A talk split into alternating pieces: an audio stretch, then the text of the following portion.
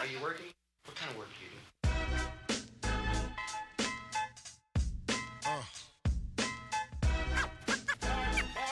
What is it you want to do when you grow up? Welcome to another episode of Sweat Equity. We're in LA. It's sunny and 75. It is beautiful out today. if you got the wide angle, you're seeing the sun and the crazy tide. But we got JT Barnett today. Uh, huge to, to have you here. One, I feel like two, three years ago, I was starting to consume your content. You explaining essentially what you just told us like, you got to tell your story, you got to put short form uh, or video content out there, et cetera. But give us the 30 second background because we like to keep that part short and just get straight kind of into the tactical Yeah. aspects of, of marketing content, et cetera. But give me the give me the background. Yeah, dude, it's always, it's always like I feel like I freeze up when people are like, "What do you do?" Because I'm like, "How? What are the like things that people need to know?" Yeah. Uh, I was a pro hockey player, loved making content while I was playing hockey. Got out of it, started doing content as a career, trying to be an influencer in health and wellness.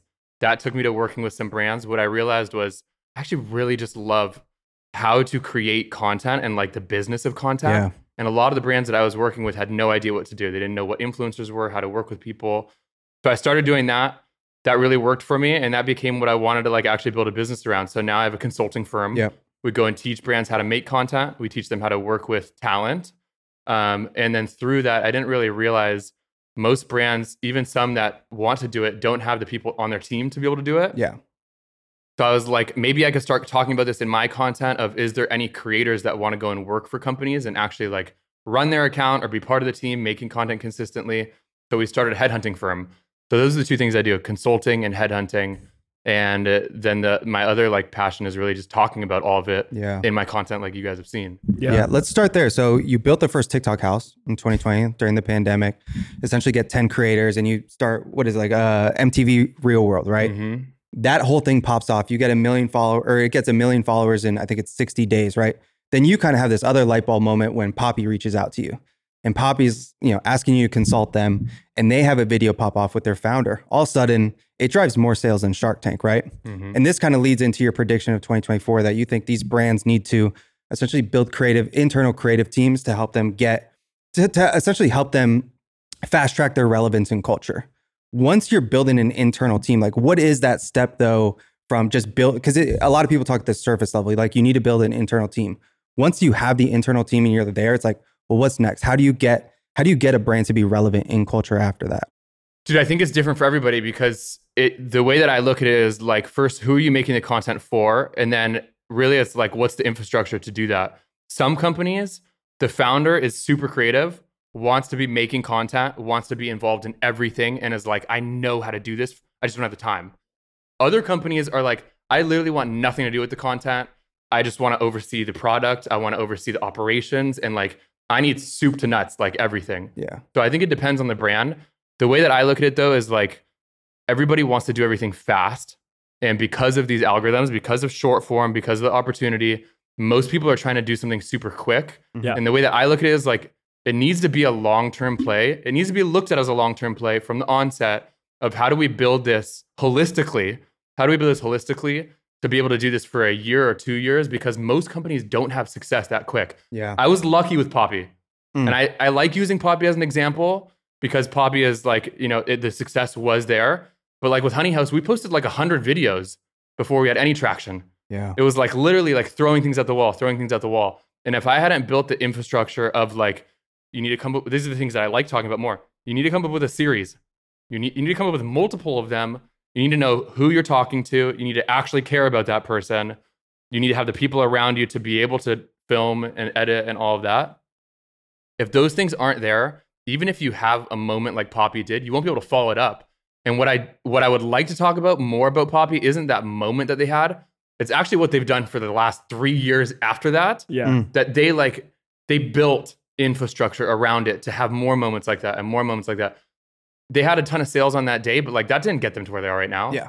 Like it was the the learnings that they took from that, and they were like, "Oh, what did we do to for this to happen?" And now let's like continue implementing this.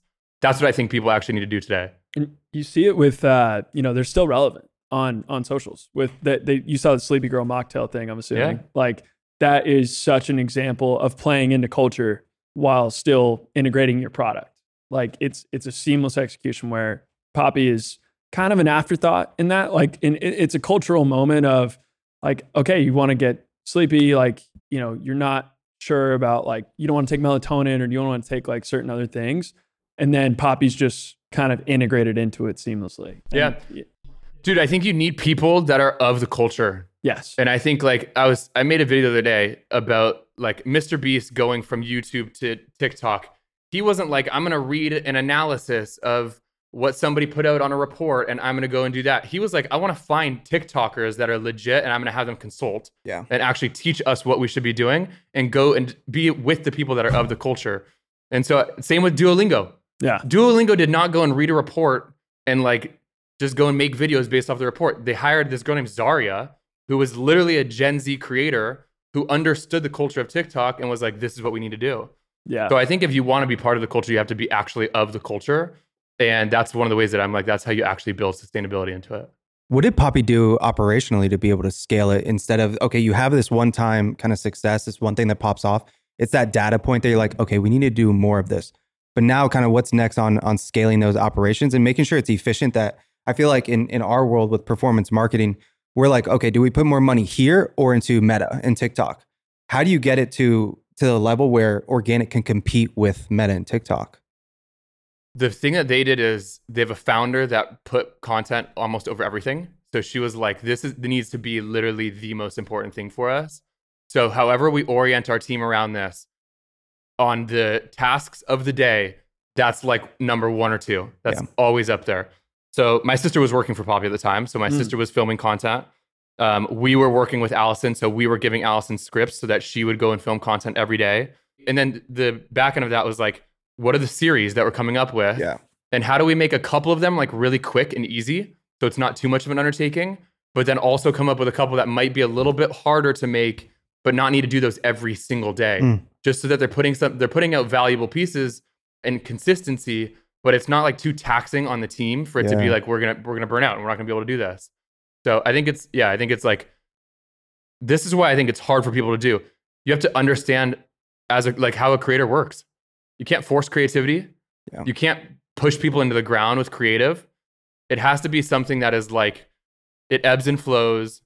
You need to build it. You need to have people that can support with ideas because Yeah. one person can't be relying on every idea forever. Yeah. So I just think it's, dude, it's, I look at it the same way as I look at personal training, where it's like when you're trying to build in the world of content, it's like you can't go zero to 100. And it, the same way when you're in a gym, Mm, you if you haven't been working out before You and you go into little a gym and you put 350 on a bench press, you're gonna you're gonna be done in a day. Yeah. You know, you need to like actually have you need to you start slow, you start with consistency, you get the little wins and you celebrate them like they're big things, and then you just consistently do that. You start taking on more and more and more, and then the machine starts rolling. I'm I'm really curious how so you're you're matching creators with brands.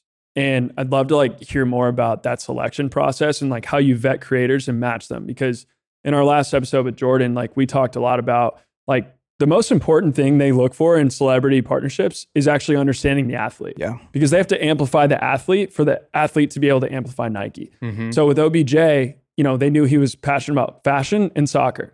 So they took him to Paris Fashion Week and linked him up with Ronaldo. And from there on out, Odell was like, die hard, like, I'll do whatever I got to do for Nike. Yeah. And I'm just curious, like, do you Yeah. look for people like a creator, say you're matching them with someone like Poppi or someone like Elwood, for example? Mhm. Like, do you look for someone with a passion in streetwear and like, do they have those overlaps? It's two different kinds of things. So the the one thing is like external partnerships that are like influencers and creators and talent that are posting on their own account, and then it's like internal people that are actually creating content for the brand. So it's two completely different ways to look at it. Externally, I think you have to think about how is this actually beneficial to the creator Yeah. like to the talent that we're working with, if it's an influencer that rocks Elwood, it's like if we want this to be a partnership, we need to like actually be doing something that they care about. So we need to spend time with them. That's different for everybody. Some people might be like, I just want money. Yeah. I just want to get paid for this. Yeah. Other people might be like, I really actually want to spend time and help out with the product development, give you feedback. I would like to be part of community events. I would like to be, it's just like, it's relationships. It really is like, how do we actually do something that they would find valuable? And then we can give them this and it become a collaboration. Because I know on the other side of that, as a creator, if I work with a brand and they're like, here's our budget, here's the outline of the video, go film it, send us this back, we'll give you a revision, and then we'll send you the money. I'm like, bro, I, I want to re- like this is transactional. Yeah. This doesn't feel good for me. Then it doesn't feel good for my audience because then they know that it's just a paid thing. Right. And so it's not good for the brand either. So I think the talent side is really like how do you get a human being to to understand who's relevant in culture that has audiences that are aligned with you and your values? And then how do they build relationships and like really really build relationships with people, which is what Poppi's done a great job of. Yeah. How do we actually build relationships, invite them to things, care about them, comment on their content? Um, and that's the way that I think talent partnerships work the best. Any questions on that? I think uh, I'm curious, like how much support you give after the placement. Do you kind of give like a SOP, we- like best practices? Placement is internal. okay. Talent partnerships, we're not necessarily like placing anybody. We're making introductions of like these are people you can work with. But because it's it can be like a one-off, like they could just do a one-off deal. It's less of like this needs to be like a real internal member of Yeah. the team. hmm um, the second half of it is like if when we're looking for somebody that's actually part of the team, we have to understand the culture of the team. We have to understand what do you really look what do you actually look at for success. Some companies are like, I want this person to be just making videos. I don't care if they mesh with our team. I don't even care if they're in the office. Just make us a couple of videos with our product and that'll be good enough for us. Mm. Other people are like, which I think is a better model. We want this person to be integrated with our team, Yeah. Yeah. understand understand our mission, understand our brand, understand the content we want to make, learn with us as we go and tell all of those stories. That person is a lot harder to is a lot more of like we need to spend time like understanding this because that's not only like a talent fit, that's a culture fit Yeah. as well. That role I think is really crucial to brands, especially if you're a content if you're a team that doesn't know how to make content and doesn't have a person already. But I think it's harder to find. And I think that there's a lot of creators like this is something we would run into. We would place a creator, they'd be right for talent, they'd be right for culture. But after like 3 or 4 months, they would be like I know how to do this. I want to do this on my own and go and try and be an influencer and like run this myself. So I think it's really like you it's understanding incentives, it's under it's a lot more of a human element which is um, why we have to spend a lot of time in the culture. Is there a Both. testing process to see if the, if a creator's the right fit versus not and dumping them right? kind of Fully, there Okay. we let them make content samples. Like uh, we make them do sample content. Uh, they get on meetings with the brand. There's a 90 day window. If this creator doesn't stay, Okay. we'll find you another one. Like all Yeah. of that. I think for me, it's just so early. It's still it's a really early thing. Like Yeah. most companies haven't been doing this. They've been outsourcing it to agencies. yeah. So I think it's just a newer thing that we're still like in the, at the forefront of seeing. Oh, actually, like it looks like 20% of the creators actually do end up going and wanting to be influencers, or a lot of these creators that were influencers can't make money. So it's actually a great place for us to go and find them. A lot of new stuff. I'm, I'm honestly super curious, like how you've seen because you you blew up on TikTok. I think at a very early stage of the platform, early-ish maybe, Yeah. like 2021, right? Mhm. And like you've seen it evolve quite a bit. And has your offer of placing people or like everything that you're kind of doing right now, like I'd love to hear how you've evolved the business with the platform because you mentioned it's super completely, early. bro. Completely. I mean, dude, when we first started, when we started doing this in 2021, it was like TikTok was the coolest place to be. It was like the most relevant. It was also where there was the most opportunity for brands and for creators. So it was just like everybody, it almost felt like everybody was hanging out in the same playground and just like seeing what everybody else is doing. Yeah. So to be a TikTok creator for a brand was something that everybody was interested in Yeah. as a creator. They're like, I can make extra income. It's not a necessarily a full time thing where I'm like doing a nine to five. I'm really good at making videos. TikTok's easier. So I just think the the like not ease, but just like the the opportunity was so much more accessible. So we were placing like 20 creators a month, and it was just like this, and it they were fitting, and the brands were stoked on them, and the creators were stoked on them. The challenge, I think, is I don't control any algorithms. I don't know. I don't want to be every single day being the person that knows exactly how the algorithm works. I understand the framework. Yeah. Yeah. I understand what you need to do to be able to do it sustainably. And I think the the things that we've had to correct is expectations with companies Mm. because I think that a lot of companies saw what success was happening with brands like Poppi. Yeah. And they were like, if this creator doesn't come in and get us a 50 million viewed video, they're not doing it right. Their first shot too. Exactly. On their first so video. I think it, I think that that's Yeah. for me. I think the expectations is really like the the thing that I've had to have conversations with brands on, Yeah. and and then just like being willing to offer new people, if, like give it like that 90 day thing. Yeah. If Yeah. they don't work, if you really aren't happy with this, I'm trying to, when I have meetings with companies up front, be like, what do you really deem this successfully with?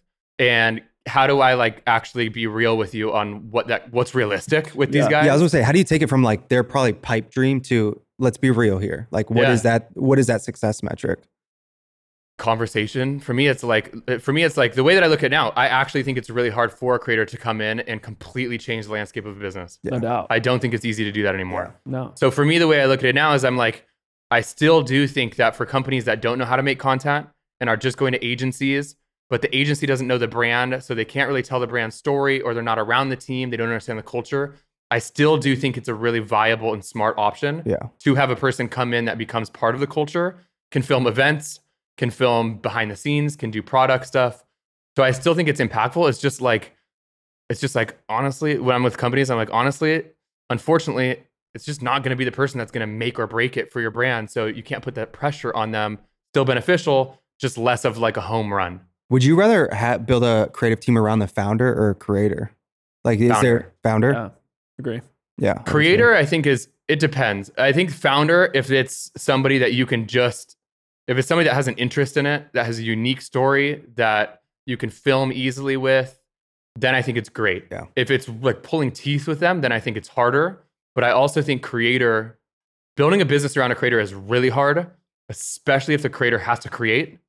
Because, dude, think about like all of these creator businesses that are completely stopping, just like done, no interest in doing this anymore because the creator is the marketer and the operator, or even if they're just the marketer, all of it relying on a on a single creator is just a very for me. I look at it, I'm like, that's a hard business model. It's a great business model to spark it. I think it's a great business model to spark it, but if that's like the long lasting marketing behind it, then I think it's a real challenge. for a founder. So to give context, I have a media company called Marketing Examined, and the thing that we're doing now is like we're going all in on just organic content, shut off paid. Because I just feel like, or my belief is, it's more impactful to get organic subscribers for our newsletter versus paid, right? What team should I build around me to amplify uh, essentially my organic content? Because I'm doing scripting, recording, editing, cranking that shit out on the daily, and obviously we have a team for the pod and the YouTube and like essentially the bigger pillars. But on the short form side, what who do you think I, I should build or bring in around me? What do you feel like the challenges are right now? I script, I edit, research, like that. Yeah, yeah, like yeah. Those- do you feel like things. that is so? For me, I look at that as like, there's no way a human being. I would put myself up there with people that create content and enjoy it and like really get passionate. I literally can't come up with new ideas every single day. Yeah, it's hard. Yeah, It's, It's not. It's not possible. hard, dude. Yeah. So yeah. I do think that like doing things like a podcast or doing things like where you're just talking, you're documenting more than actually trying Yeah. to create something is impactful.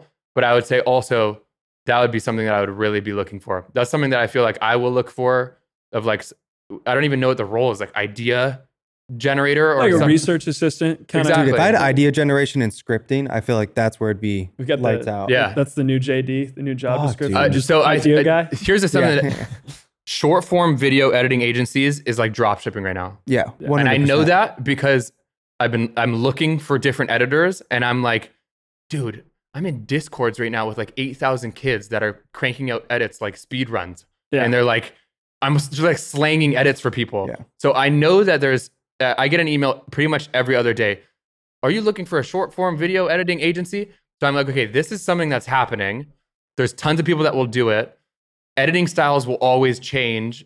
Like these like faster paced edits were not a thing Mm-mm. two years ago. yeah. They were not a thing before on TikTok.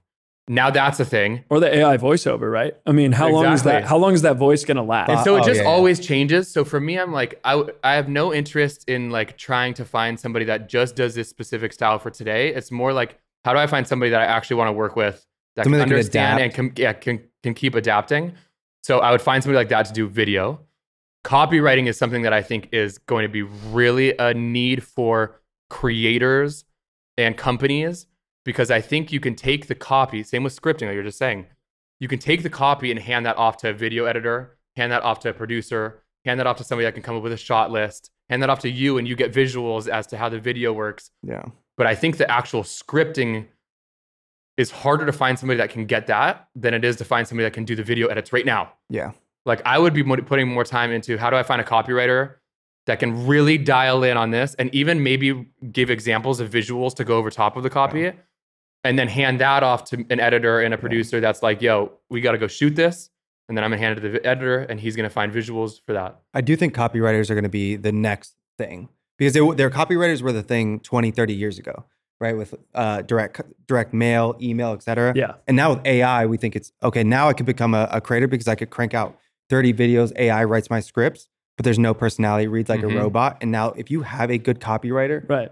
You could stand out like this. Like Yeah. that's Yeah. how you can create distinction is if your scripts have a little bit of personality, a little bit of story, a little bit of you in it. Yeah. Crazy. Yeah. A little bit of sauce. I think the um whenever you go to like these whenever you go to like an agency that knows how to do the content and has like a formula and the formula is based off of virality, the way that I look at that is like I actually feel like a lot of people that I follow on all these platforms, the reason why I follow them is they're diff they go against the grain. Yeah. They're different. They stand out when a lot of things are going viral, they stand out. Yeah. And so I actually feel like you were just saying with copywriter, not somebody that understands how to go viral on LinkedIn, Yeah. somebody that understands your voice Yeah. and how to help you put your voice. Yeah. That's the way that I would look at it. Those people to me are really valuable because you're right. People can go into AI, write me a LinkedIn thing, have it have a hook, have it have a call to action, have you know that kind of thing.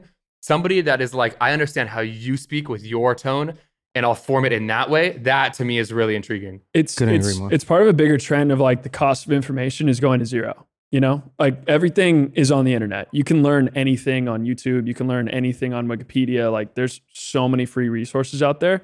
But that's the science to what you just said. There's the hook, there's the CTA, the body, like how you kind of like structure the script.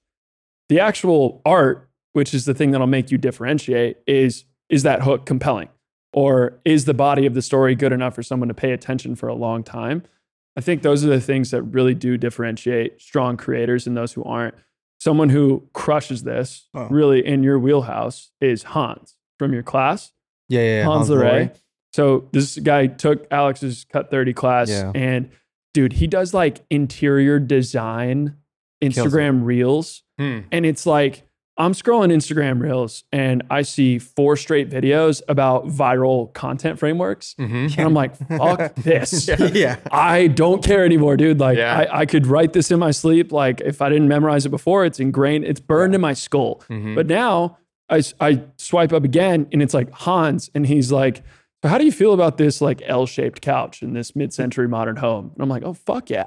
Like, give me, you know, give me a little more cool. of that. Put a mirror know? here. Yeah, That's yeah, cool. yeah. And I'm like starting to like get my gears turning about like it breaks the pattern, right? It's like you're so used to seeing all of these just kind of to your point, the drop shipping angle of like everyone's got a short form editor. Yeah, you can get one in the Philippines for a thousand dollars. Yes. Like we all have them. Yeah. You know what I mean? Yeah, sure. Shout We're all employed. Shout out, Yeah. shout out you, Renji. Yeah. my dog. But um, no, like it, it just that's so commoditized. What Yeah. will always persist is authenticity and the ability That's to kind of you Yeah. know form your own personal brand. Like, what are you known for? That's it. And that and that even in itself, dude, everything that becomes everything that becomes trendy, the it's almost like the the the soul of it gets a little bit confused.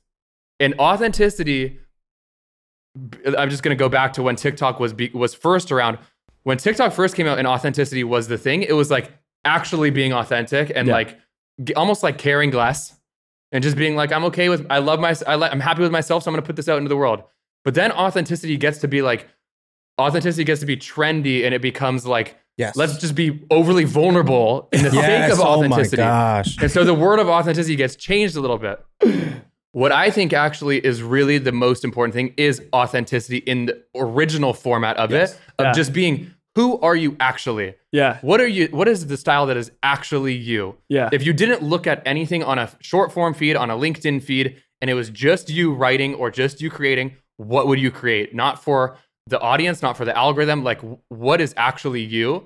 And I think that that is what will stand the test of time. Like almost like your journal versus the script you're writing for everybody else. For to see, sure, because right? all of these formats are going to change. Like the hook call to action did it because Yeah. everybody's going to do it, and then everybody's going to be like, "Oh shit, all of them are doing it. So what's the next thing?"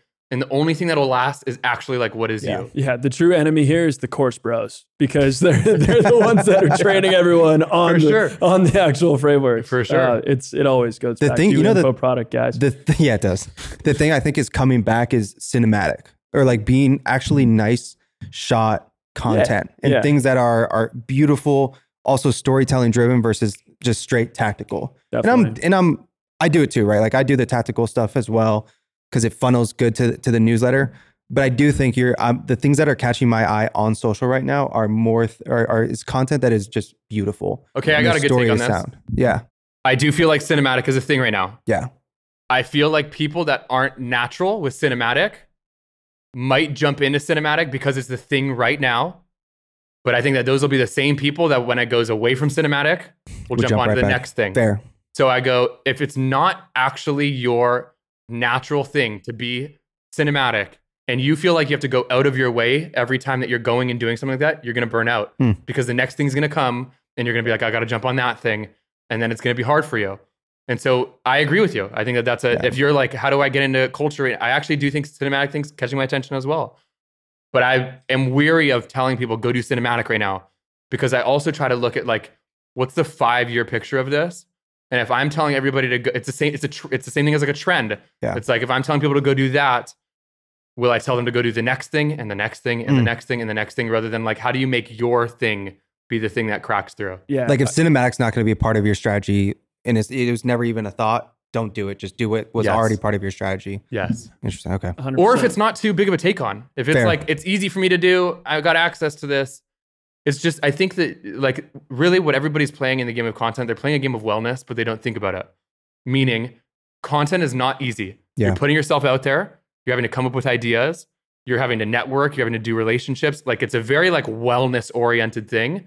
Yeah. If you don't treat it like that and you just jump on things and you actually, what ends up happening is you end up losing yourself. In two years, you're done. There's, you're not going to be around anymore. And I think we're going to see a lot of creators that end up not end up being like, I'm over this because they forget about what they actually care about. Yeah. And burn out. I think we have a lot of folks in our audience who are entrepreneurial, like trying to start their own thing and understand the value of content, but probably struggle with it not feeling natural to them. Yeah. So, like something I would love to ask you is like, what is your advice to someone who's trying to make content, but it doesn't feel natural? It, it's not something that they have this burning desire to do. For me it's always like focus on like what is your why? Like why do you actually want to do this? Because um if you don't actually have the burning desire to do it i'd be like well why do you then? Yeah. like actually because if it's a money thing it dude shit is hard.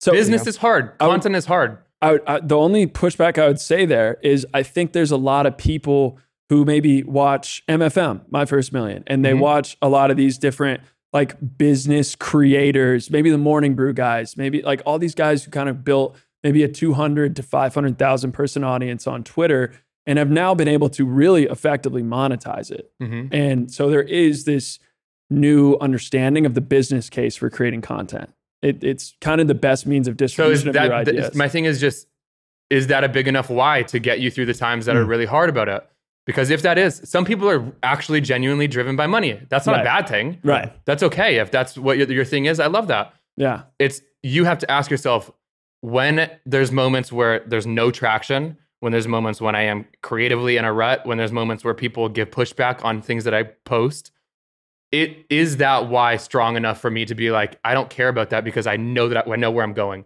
Yeah. if that's the case for sure do it I think it's, I think it's almost like that thought of do you want to be a YouTuber or to do you want to make YouTube videos? And there's a big difference between that question. Do you want to be just a guy that's increasing his subscriber count or just loves filming videos and loves editing? Yeah. Right. And there's such a difference mm. there in that creator yeah and, and their longevity of being able to do it for five years versus five weeks. Yeah, because I think the best will do both. Yeah. Yeah. the best i think will be able to be like i do this because i love it and i've found a way to turn it into a business and i also love that Yeah. Yeah. And it's something we've all probably experienced with that coming back to being athletes is like the best people, the ones who Yes. actually make it are like, yeah, they have that insane work ethic, but they also were naturally insanely talented Yeah. and athletic. For and sure. It's kind of the same thing. If you want to create videos, that is a huge leg up because then you just have to apply the work ethic. For sure, uh, dude. I actually I don't think I talk enough about creating content is also takes talent. Yeah, yeah, for sure. Like I, I and I and I, I really feel like I didn't uh, emphasize that on, on emphasize on that a lot in the beginning of TikTok because I really think that it was so good that people were just putting themselves out there and finding success with it. But I think anything that is easy like that, the barrier to entry, zero, have Yeah. a phone. Yeah. Anything that is like that, everybody goes and does. yeah, So now that everybody's gone and done it, it actually does require a little bit of talent. Yeah. That I think that people o- overstate a little bit. They're like, I got the framework and I got and I got good editors, so this is gonna work for me. yeah, And I think that the like the way that I look at the talent is like, do you have things that people want to hear about? Do you have things that people want to listen to? And can you be real and authentic with it? yeah. I think you see that a lot with. Uh, you're familiar, obviously, with UGC creators quite a bit. Like they user generated content, like the fake TikToks. Um, but you know, if you're a bad TikToker, you make UGC. And so, like, I think you know, with with those folks, like there is a high end and a low end because they understand certain shot types. They understand certain kind of call outs and things that make the video feel more authentic and normal versus like really salesy and sponsored. And you see that when you give different people briefs. You give the same brief to several different creators, you're going to get different results from those videos. Mhm. And that's exactly what you're talking about. It's the talent component. TikTok kind of lowered the barrier of entry, I would say. Maybe that's what made it explosively grow so much. Is For sure. because of trends, lip syncing videos, dancing videos, like all the sort kind of content mediums that were really easy to just copy paste your own self into. You know, those allowed for a lot of people to go viral and get a fake sort of feedback loop that they might have been good at this. And I think you see a lot of early TikTok creators who capitalize on that really struggling now when the algorithm is not favoring them the same way. Absolutely. Yeah. Uh, you summed it up perfectly. Yeah. It's, and I and I do. We're gonna go through this for, because this isn't going away. This is gonna be a thing. We're gonna go through this where there's gonna be new waves, and then people will leave. There'll be new waves. I really think the way to just like last through all of it is to find like what do I actually care about? What do I enjoy doing? How do I how do I like block out the noise of like what's the thing of the day and what do I need to jump onto in this moment and just be like, dude, I know what I like and I'm gonna stick to that. yeah. How do you help people find that? Like what the their pillars and the things that they could talk about repeatedly and over and over again and essentially spin up and create a thousand ideas from from it. Yeah. Conversations, relationships. Like I think it's it's a it's hard to scale. It's the human shit. Yeah. It's like sitting with people. If I if it is a creator that's like trying to understand how what they could be creating, I literally am like, what do you do in your day? What's fun for you? Yeah. The easiest way for me to make content is to just be it for it to not be deviating out of what my current day is.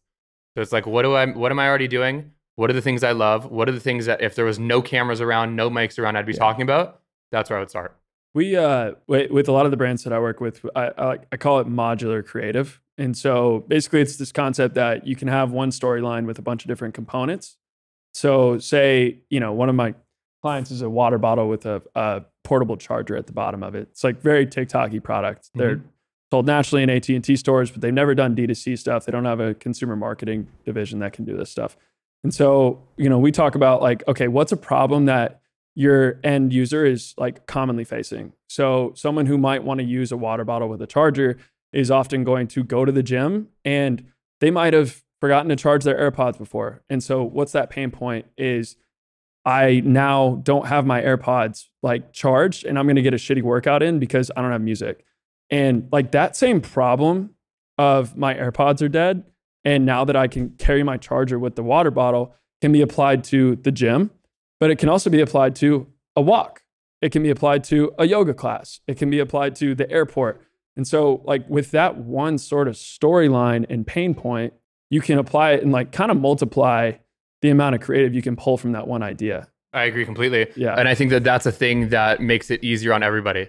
I would pick I would pick 5 storylines that I would consider series and I would do 10 iterations on each of them. Yeah. Even even if one's a video, then the next one's a carousel, the next one's a photo, the next one's an Instagram story. Right. Like take one piece that is a pillar of you of your business and turn that into as many things as possible because you also don't know which one is going to hit. right. Yeah. There's it gives this it more uh, chances. there's this mushroom coffee brand, RYZE Superfoods. Have you seen them before? Absolutely love what they've done. Yeah, they're they That's a mushroom coffee brand. I thought it's a protein. uh, No, no mushroom mushroom coffee. coffee. Oh Yeah. wait, no, this is a different one. Then I'm thinking of RYSE Protein. R Y S E.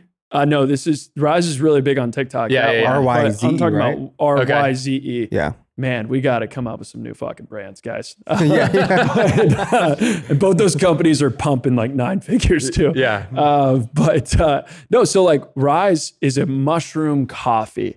And so, like, how, tell me how the hell they got to this is like the problem that they're solving. But I have now seen seven different, uh, like, demographics of creator talking about the same problem, which is that RYZE somehow fixes your gut health so that you don't have bad breath because it's a mushroom coffee. So the way that the mushrooms interact with your gut microbiome leads Mm. to you not having bad breath.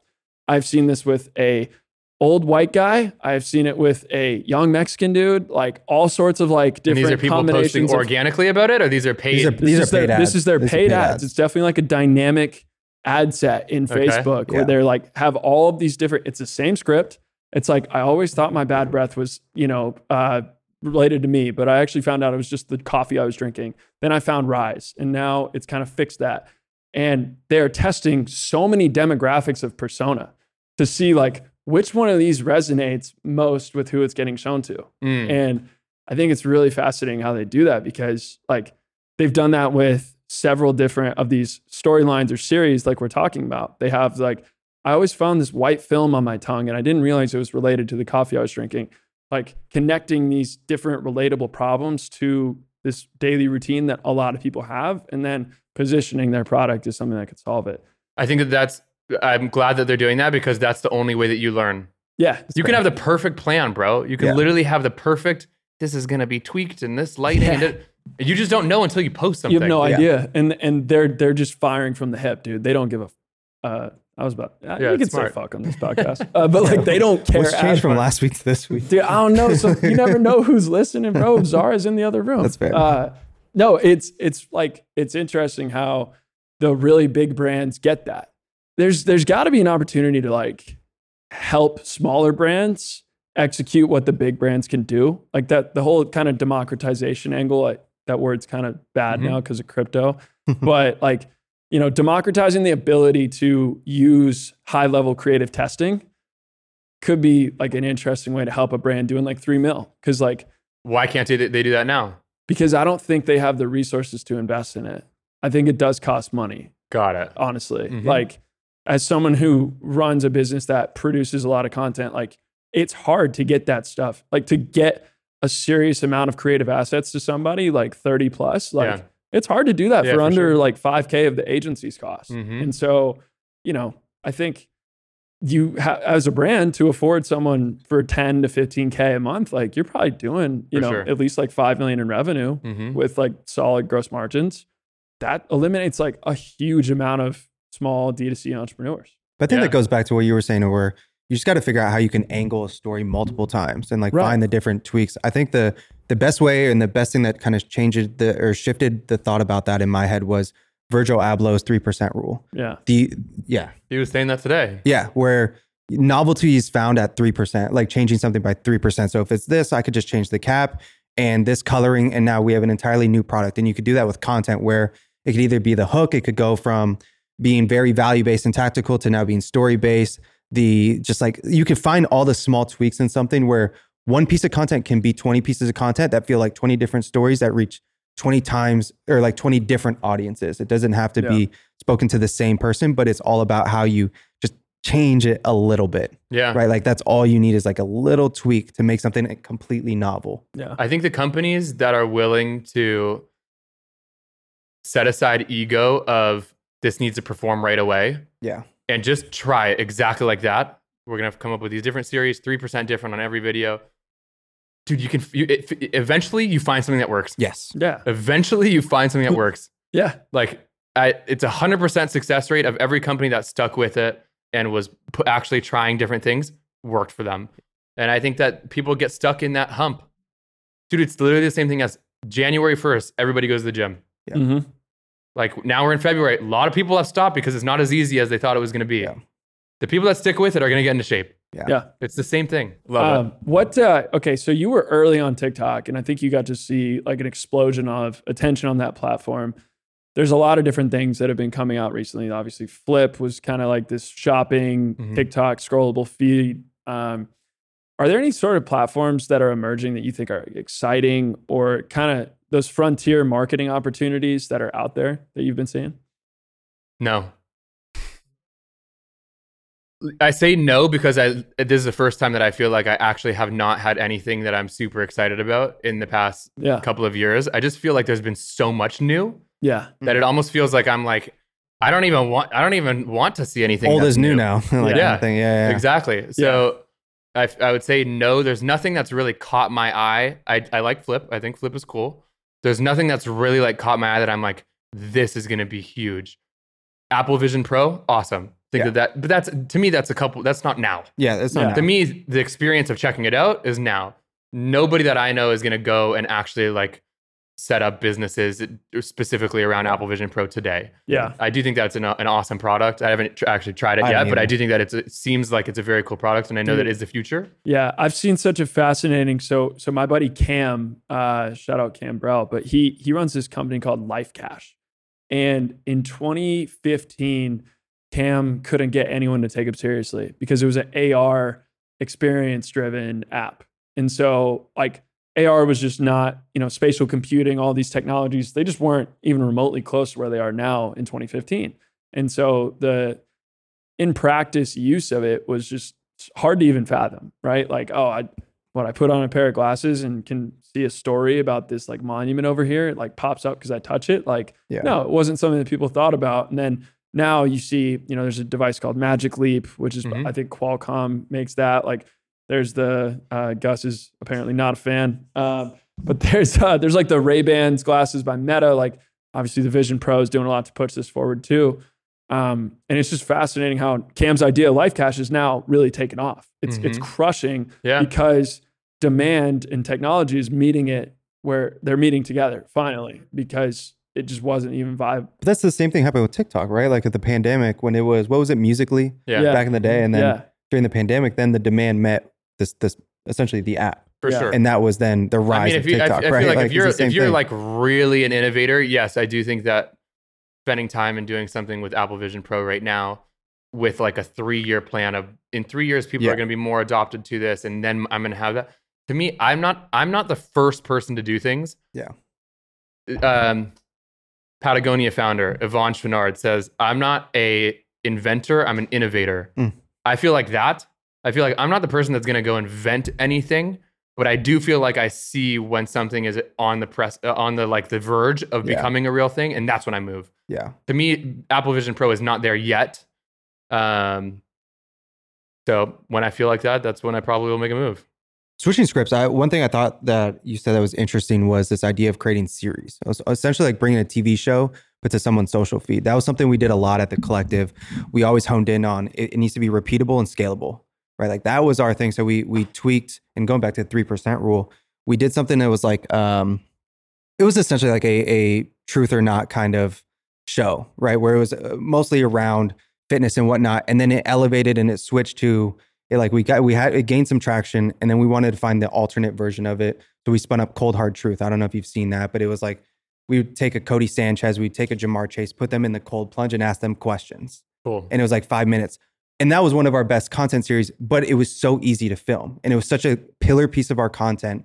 And again it was because we thought about it in the it, from the lens of repeatable and scalable and something that if we left tomorrow they can continue doing why do you think series works or, or like what is your thought behind a series if a brand wants to get started like why should they they think about creating a series or implementing in the, that into their strategy making a series is important because people want something to follow along with. Hmm. Trends are one and done. You see it, you understand it, move on to the next. Series, when you see it and it says part one, or you know that it could be sequential, like there's a title of this is the series. Of, what was the one you just called it? Uh, yeah, Cold Hard Truth. You're like, oh, this isn't just a single video. There's probably more of this. Now I'm going to go to the page and I'm going to look for those other ones because I liked this one. And if they like another one of them, then they're like, I'm hooked. Now I want to follow this. So I just feel like it's it's getting people to it's getting people on board with the mission. It's getting people on board with something that they actually can feel like they're a part of. It's kind of hard to feel a part of a one-off video. yeah So that's why I think um, The Founder's Story is a good series. I think coming up with those, I loved what you just said of it being that was the easiest thing for you guys to shoot. You could shoot it in five minutes. Yeah. To me, I'm like, that's that is my idea of a genius series Yeah. because it's easy on everybody. It's impactful where people will actually watch it. Yeah. And like you want to keep doing it again. Yeah. I think the things that are I look at it from I really look at it from like a almost like a physical lens of like how much of a toll is this going to take on me to do this? Me, my team, the people that are involved. I think the ones that are like really h- big undertakings are ones that should be done more sporadically Mm. or batched and then big breaks. Whereas little ones like that, that's one you can do every day. Yeah. If that still has the same impact, I'm like, yo, that one's the smart one. Mm. But I it, like it that, gives people something to follow along. That That's one was fair. good too because I think something that's a tenet of a successful content series is familiarity Yeah. and cultural context. Yeah. Like when I'm seeing that ice bath series, and for me, you know, I'm a fan of collective. Maybe I have seen Kevin Hart's Cold as Balls, which was right. It was kind of like an inspiration for it, and like that's a series where Kevin Hart will interview like Blake Griffin and ask him Yeah, funny yeah, I know, questions. yeah, yeah. And uh, you know, y'all did something very similar where it's like Ja'Marr Chase, like who would you rather throw to you, like, you know, or or who's better, you or Justin Jefferson? And he's literally like freezing, like unable to answer the question. Um, and you know, incorporating some sort of like familiarity Yeah. is a really good way to stop someone's scroll. I think because there's got to be something in the brain that just causes them to like want to see it to like oh it's you know that's that slot machine feel like i'm spinning the slot machine and will i get a different result Mm-hmm. and you know if there is familiarity you're almost curious like okay so what's what's in it for me this time Yeah. like i liked this before okay maybe they have another good thing for me yep. And that was our thought too. Is like we we were looking at what's what's working on YouTube that has a good retention and watch time that then we can mimic and recreate for short form. Because Yeah. if it's working and it's a 12 minute episode, we can do it on short form and make it 30 seconds, and it's definitely gonna hit. Yeah. Mhm. That was my entire thought process. Super smart. Yeah. something something that feels like an opportunity that uh you know people could look at for uh next next wave of like content ideas is you know obviously like Nike or not Nike Abercrombie's done really well by almost retroing themselves like they made you know the 90s aesthetic come back Mhm. through their clothes and there's got to be so many familiar content things that we all saw as kids that now as our generation's like maturing into consumers if Yeah. you could put that 3% rule on some of that content from the 90s like there's freaking magic school bus comes to mind you know like Yep. just like Nostalgia is a big player now. Huge. right it's, Yeah. Nostalgia is a big play. Even I noticed myself being intrigued with nostalgia. yeah I think it's a big play. I, I think Poppi has done a good job of that, of like brighter colors and like they even do some different older style, vintage looking kind of shoots. I think nostalgia is a big play. I think that's a huge play. yeah How you in- have you integrated it into your content at all? Not really. Like, I mean, I'll mess around with things of like filming on different cameras or like shooting photos with different cameras, but yeah, doing like a handheld or something, like a handheld cam or something uh, photo. Mm. So not not VHS. Yeah, on film. film. Yeah. nice. Mm. But dude, honestly, again, for me, it's like I I do these little I do these little tests to see how things feel because I'm I'm like a, a tinkerer. Like I like Yeah, yeah. trying things just to see Yeah. like is this something I would like to do? Is this something I use? Pretty much every time it comes back to like what is something that I'll do every day that's easy and like for me it's usually iPhone or it's now I'm like getting a little bit more comfortable with just clicking record on a camera. But it's I, anything that goes too far left field for me, I end up doing it a couple of times and then I'm like, not gonna keep doing this. Something I'm curious to get your opinion about is like the future of brand deals. So I think brand deals are, you know, maybe misaligned economics. At least they were in the past. Like all the time, a creator will charge, you know, fifty thousand dollar upfront fee for something where the brand is really going to struggle to make forty thousand dollars, thirty thousand dollars on that post. Um, and I'm curious if you think that's going to continue to like become more performance based, or do you think it'll kind of stay the way it is? I don't know if it'll become more performance based because some of the people that you're working with as talent, it's the goal is not conversions. The goal is to be associated with that human being. Yeah. And so I do think that there's a, a, a component of it where it's like, we don't, yes, we want this to convert. We think it will convert. But even just us being in, in their um, world of them holding the product is like a net win for us. Yeah. So I would say for partnerships, I'd say, how do you find those people that you are so aligned with them and their audience that you know it's a win even if it doesn't perform immediately. Mm. It also could be some people see the product and it takes five or six different more touch points for Right. them to get there. That started it, but that wasn't what converted them. The second thing that I think is super underrated is micro influencers that have engaged audiences, but doing that at, at I hate using the word scale, that, but doing that as I'm much as I you used it. can, doing that as much as you can yeah. because that's another thing that, and I reference Pop because it's the band brand that I know the most that I have seen their playbook. They, did, my sister had to send out like fifty different cases a week to people. Oh yeah. just Yeah. getting product out there, Seeding. seeding product, and Yeah. trusting in the product. You have to actually trust in your product then because you're like Yeah. they might not they might not buy this Yeah. Yeah. or they might not post this, Yeah. Right. but it's them having it, caring about it, and advocating for it. So I would say the smaller micro is like a really sm- great play. I think micro influencers, I think typically are really looked at in their friend group as like somebody that's tapped in. Yeah. Whereas I even think that some macro influencers in their friend group, it's almost like it's almost like you're so big that you're removed Yeah. and Like you're, you're like clearly- untouchable. Yeah. You're clearly getting paid for this. Yes, exactly, Yeah, exactly. yeah, so I think the micro is like a really smart play that people don't take advantage of enough.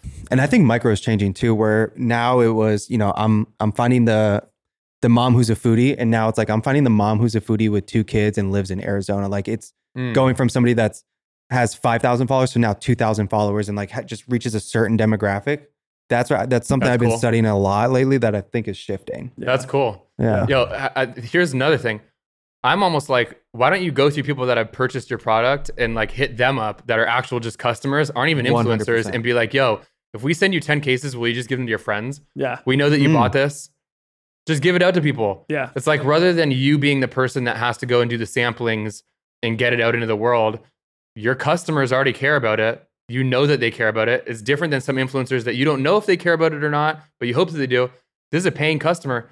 Send them 10 cases and be like, yo, do you think that if we gave you these 10, you would hand them out to your community? Yeah. I feel like that's an underrated play. Yeah. I mean, it's, it's, too simple for marketers, right? We got Yeah, we have to yeah. find the crazy Yeah. strategy. No, it's like for too sure. simple. Wait, what do you mean? viral, Talk to don't want it. customers and they'll just talk to their friends? Yeah, yeah. No fucking way. yeah, Totally. turns That's not a meta Turns out a good product sells itself. I think uh, like loyalty is certainly like a frontier that I don't think's been figured out by a lot of brands. You know, like there's obviously the MLM world is the king of this, right? Where it's like you give one, you know, suburban family bunch of like Herbalife things, and they'll give them like seven, and it's like spreads like a weed, and everyone's just like hooked.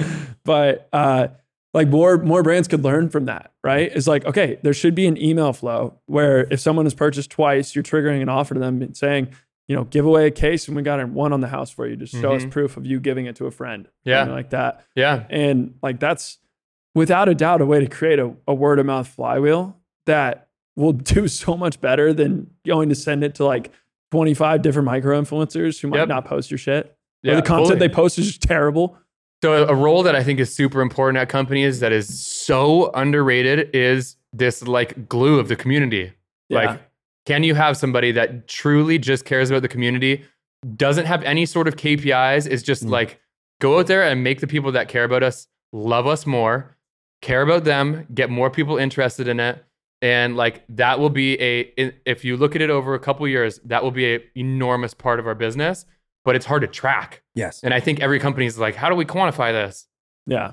You can't quantify emotional buy-in, Yeah. you know? And I think that that's a huge part that I think a lot of companies that do loyalty well, they have that. They have emotional buy-in from the people that they're selling to. Yeah. And that for me, if I had a consumer brand, I would be like, yo, I want to hire somebody that's a diehard of the brand, loves the product, and literally just be like, yo, go make friends.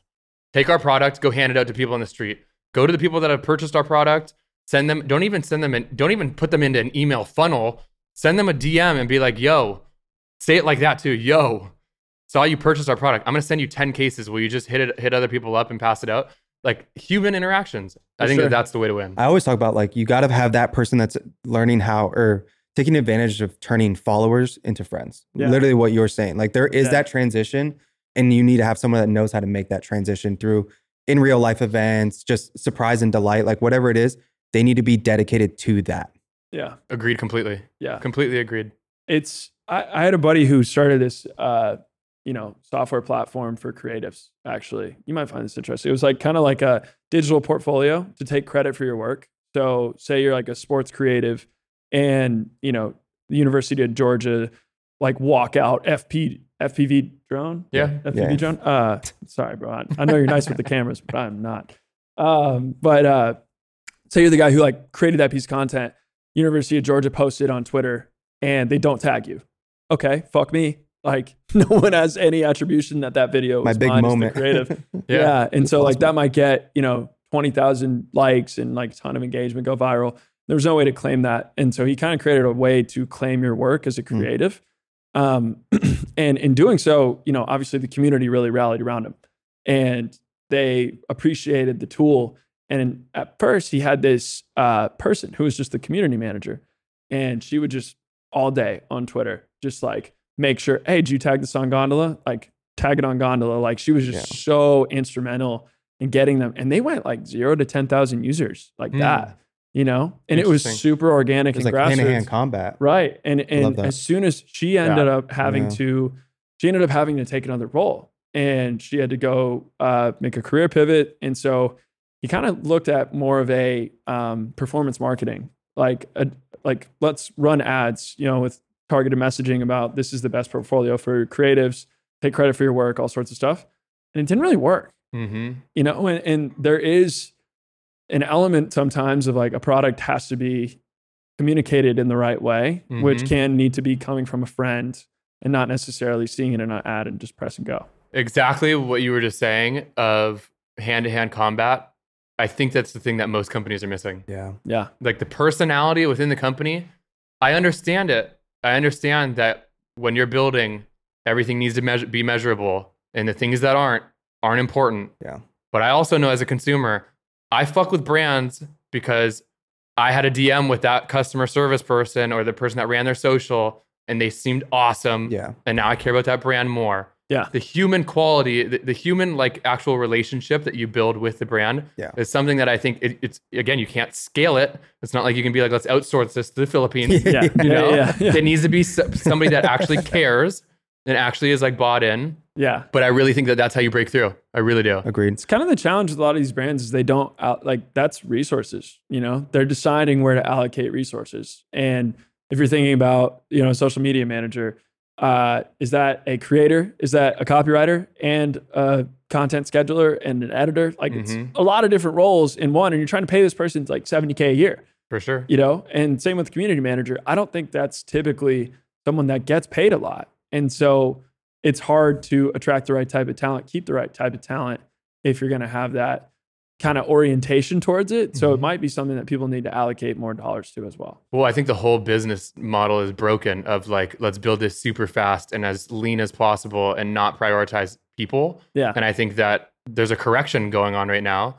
And I think that the next model will be like, if we can't employ somebody that can go into the community and do these human things, like our business is not working. yeah That has to be a core part of the business. yeah And if we need to build slower and we can't we can't meet the expectations of an investor, then we need to change this Yeah. and we need to actually build slower because Yeah. I feel like that's a core part of it. And I feel like the sustainability of content is a core part of it too. yeah less dollars to meta more dollars to the community Dude, wrapping up, what are what are some of the brands you're paying attention to? That's great.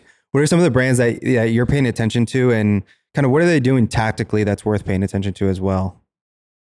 Any brands that I feel I feel like honestly more creators. I feel like okay, who are some of the creators then? you guys, I think Oren I think I like. Um I like Kane a lot. Yeah. I think I like Roberto a lot. I think I there's some smaller ones. Death to Stock. Um, they do a lot of different like trends around, or not even trends. They do a lot of like things that they're seeing within the world and talking about it. So I look. mo- I'm, I would say I'm looking more at creators. There, there. Yeah. I, and I say this kindly. There really has not been a brand in the last year or so that's been super intriguing to me mm. yeah and I spend a lot of time in the brand world. It, it just has, it feels like oversaturated. It feels like Yeah. I need a moment of like not paying attention to all the new and then going back into it and being like, okay, cool. What do I actually care about? To me right now, the brands that I think are intriguing, if there were any, is actually brands that I think are doing a good job in terms of people like the product and they're in bigger stores, but haven't told their story yet. And so I'm intrigued on like, can we try and help them tell their story? Like a brand like Unreal. Uh, the have you seen the chocolate? Uh, No. Unreal chocolates like Reese's peanut butter cups. They do like almond joy It's like better for you chocolate. Okay. Yeah. Like to me, I'm like they're a brand that I like. I've been consuming them for a while. I just don't know anything about the brand, but I know that they're doing well. And I know that people use them and are fans of the brand. Yeah. To me, I look I'm looking at brands like that and being like, how do we get them to be Mm. more understood of like Mhm. their story and what their actual legacy is of their mission, um, rather than like what's the new product of the day. Yeah. I think there's uh there there's a few companies, you know, the companies that are innovating in this right now. Like you mentioned RYSE, the protein powder earlier, R R Y S E. Mhm. Um, you know, they crushed on TikTok shop. And like that's where you're seeing a lot of brands that understand content in a super authentic way doing really well. There's this guy, uh, gosh, dude, I wish I could remember his name, Pop Daddy Snacks guy. Uh, and uh, he's he's What a killing- name. Yeah, Yeah. yeah, yeah, yeah. Uh, Pop Daddy, shout out Pop Daddy. Um, but he's got like this uh, flavored popcorn, right? And so his entire content angle is sort of like him packing orders in the warehouse Mhm. and just showing he's like, you know, we have all these flavors. Like, check this out, check this out. And you know, it's I'm packing orders. I'm the I'm the American entrepreneur, like rally behind it type of stuff. And I think it's really relatable, and Yeah. it's flying off. He's the number TikTok one food shop, brand I think, is cool. TikTok Yeah. shop, I'm watching a lot. I do think that that's a play. If there was one like techy thing that I'm like, you might spend time here and get some like real opportunity, that would be it. I just am not spending as much time there because a lot of the brands that we're working with, it's not a play for them. Yeah. But I do think that TikTok shop is something, especially for smaller band, smaller businesses, Yeah, to go play in. yeah, Well, dude, I appreciate you coming through, especially with all this weather. I know this isn't the norm here, but Yeah. I appreciate you coming through. That was a phenomenal conversation. I know we could go for Freaking another hour. Armageddon agree. out here in LA. yeah, but God dude, damn. thanks for being here, man. And where, Thank you, where can they find you? Where can everybody find Yeah, you? Yeah, everything is at JT Barnett, J T B A R N E T T on all platforms. So, come and your check it out. company as well. And your, your, yeah, your consulting- barnettx.com. Awesome. Barnettx.com. Yeah. Nice. Awesome. Well, Cool. thank you. Thanks Cool. for Thank you, being here, man. And you know, you can always find us uh, Sweat Equity Pod on YouTube, Spotify, Apple Music. Um, as usual, if you leave a review, like and subscribe, we will do a growth playbook for you on the next episode. Um, sometimes we got to talk to a guy like JT, but on the next one where it's just Alex and I, we're going to pick a listener and try and do that. So please leave a review, five stars if you like it, and uh, yeah, we'll catch you all next week.